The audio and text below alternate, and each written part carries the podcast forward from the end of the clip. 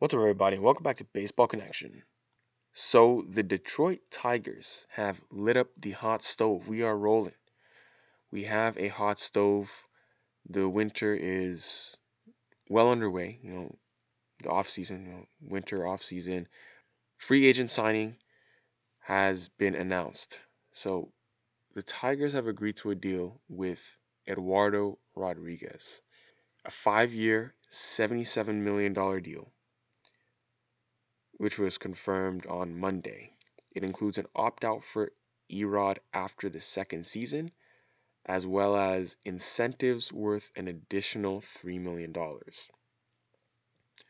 So it's the first major free agent deal of the offseason, which continues a tone the Tigers have set for what's expected to be a busy stretch as they move out of their rebuilding phase and they're moving towards contention. You know, we've talked about them quite a bit, saying that they're ready to take that next step, and this proves it. Although shortstop has been, you know, a main target for them ever since the season ended, a lot of people have been saying they could land one of those top shortstops.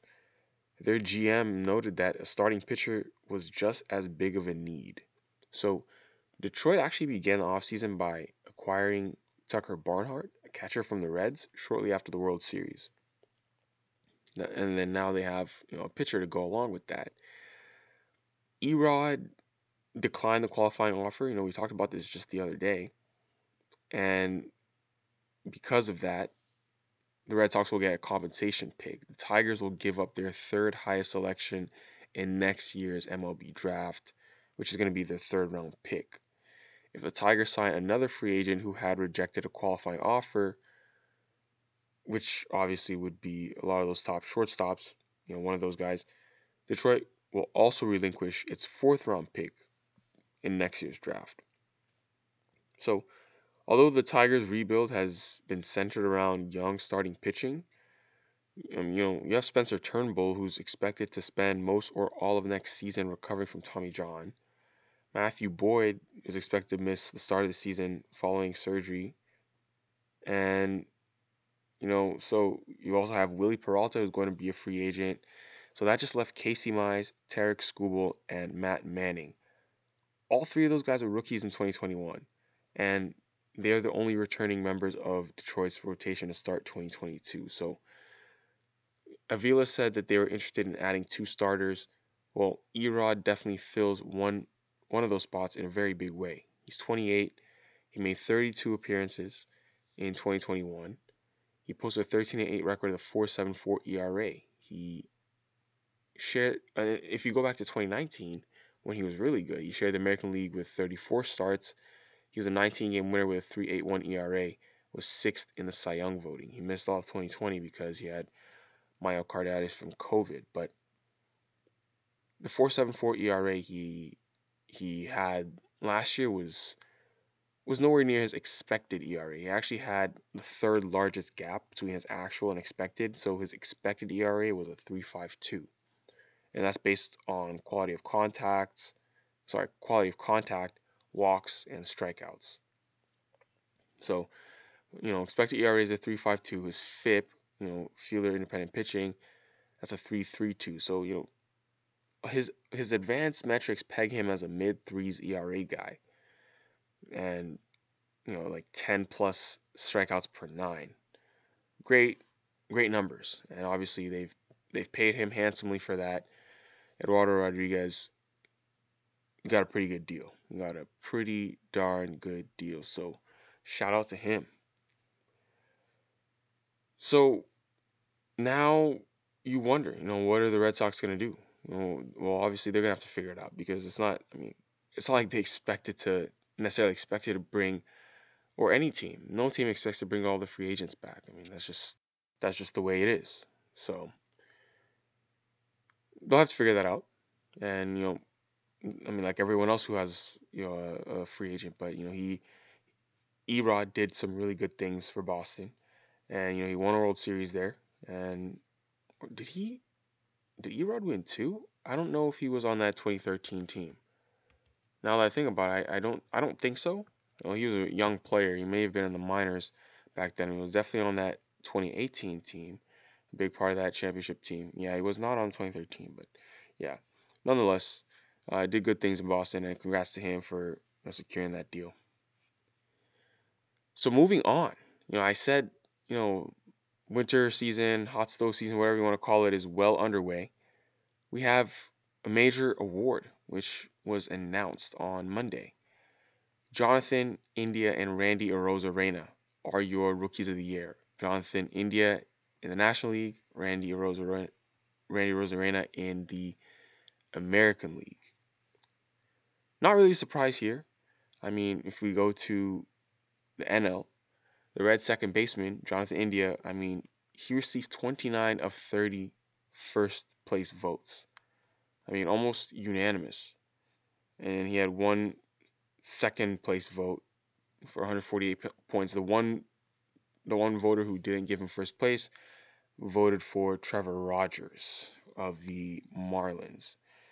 But yeah, I mean, Jonathan India was phenomenal. He was an easy choice for voters. He had a remarkable season where he hit 269 with 376 on base percentage, a 459 slugging, and 21 homers in 150 games.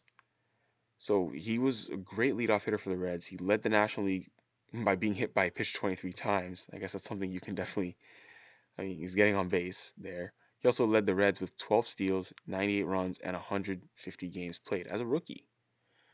And yeah, I mean, he was just well well ahead of all rookies when you look at games, OBP, doubles, walks, runs scored, and he had the second highest OPS among all rookies at 835. So, pretty easy decision for voters. You know, you can see him, you know, surrounded by his friends and family, congratulating him there. Great stuff. Great stuff from Jonathan India. The fifth, he was the fifth overall pick by the Reds in 2018 out of the University of Florida, and you know, he spent the shortened 2020 season at the alternate site, and an injury prevented him from getting promoted to the big leagues. So he came into 2021 with with, with a goal in mind. Obviously, um, he only had a spot at the minor league camp at spring training, but he played well in spring training, forced himself into the major league lineup, and became a mainstay. He just hit his way into the big league lineup. I mean, that's yeah, that's that's how you do it. That's how you do it. If you hit, you play. But he's an on-base machine. He is the 2021 National League Rookie of the Year. If we move on to the American League, Randy Arozarena. He is the AL Rookie of the Year. And I mean, where do you even begin with Randy Arozarena? So he had a record setting run in October of last year. I mean, he didn't even think of himself as a rookie because, you know, he had already played a lot as far as postseason games, but technically, you know, he's still a rookie because he he did not exceed rookie limits in, in the shortened 2020 season. Hadn't played enough regular season games to to lose his rookie status, so he retained that and, and had a had a big year this year. So he becomes the he actually becomes the fourth the fourth Tampa Bay player to be named Rookie of the Year. I mean, he joins Wil Myers in 2013, Jeremy Hellickson in 2011, Longoria in 08 that's that's pretty great for the Rays franchise. I mean, they they've turned out. I mean, just goes to show how they they have such a good farm system. They've turned out really good prospects over the years. So, Randy Arozarena, I mean, on the season, put up really good numbers. I mean, talking about a guy who, who can really hit, obviously. You know, that's how he, he made a name for himself in the postseason. He did it in regular season this time. 274, 356 on base, 459 slugging, 32 doubles, 69 RBIs, 94 runs scored in 141 games. So he's the sixth Cuban born Rookie of the Year winner. And he led all major league rookies with a 4.1 baseball reference war. And he was second on the Rays, actually, behind only Brandon Lowe. But he was a 2020 guy, 20 homers and 20 steals, becoming only the third rookie, along with Mike Trout and Andrew Benintendi, in the last 10 years with a 2020 season. So, great stuff. I mean, the Rays had good rookie. They had him. They had Wander Franco as well. Wander Franco was actually third in the Rookie of the Year voting. So, I mean, that speaks volumes about the Rays farm system, like I said.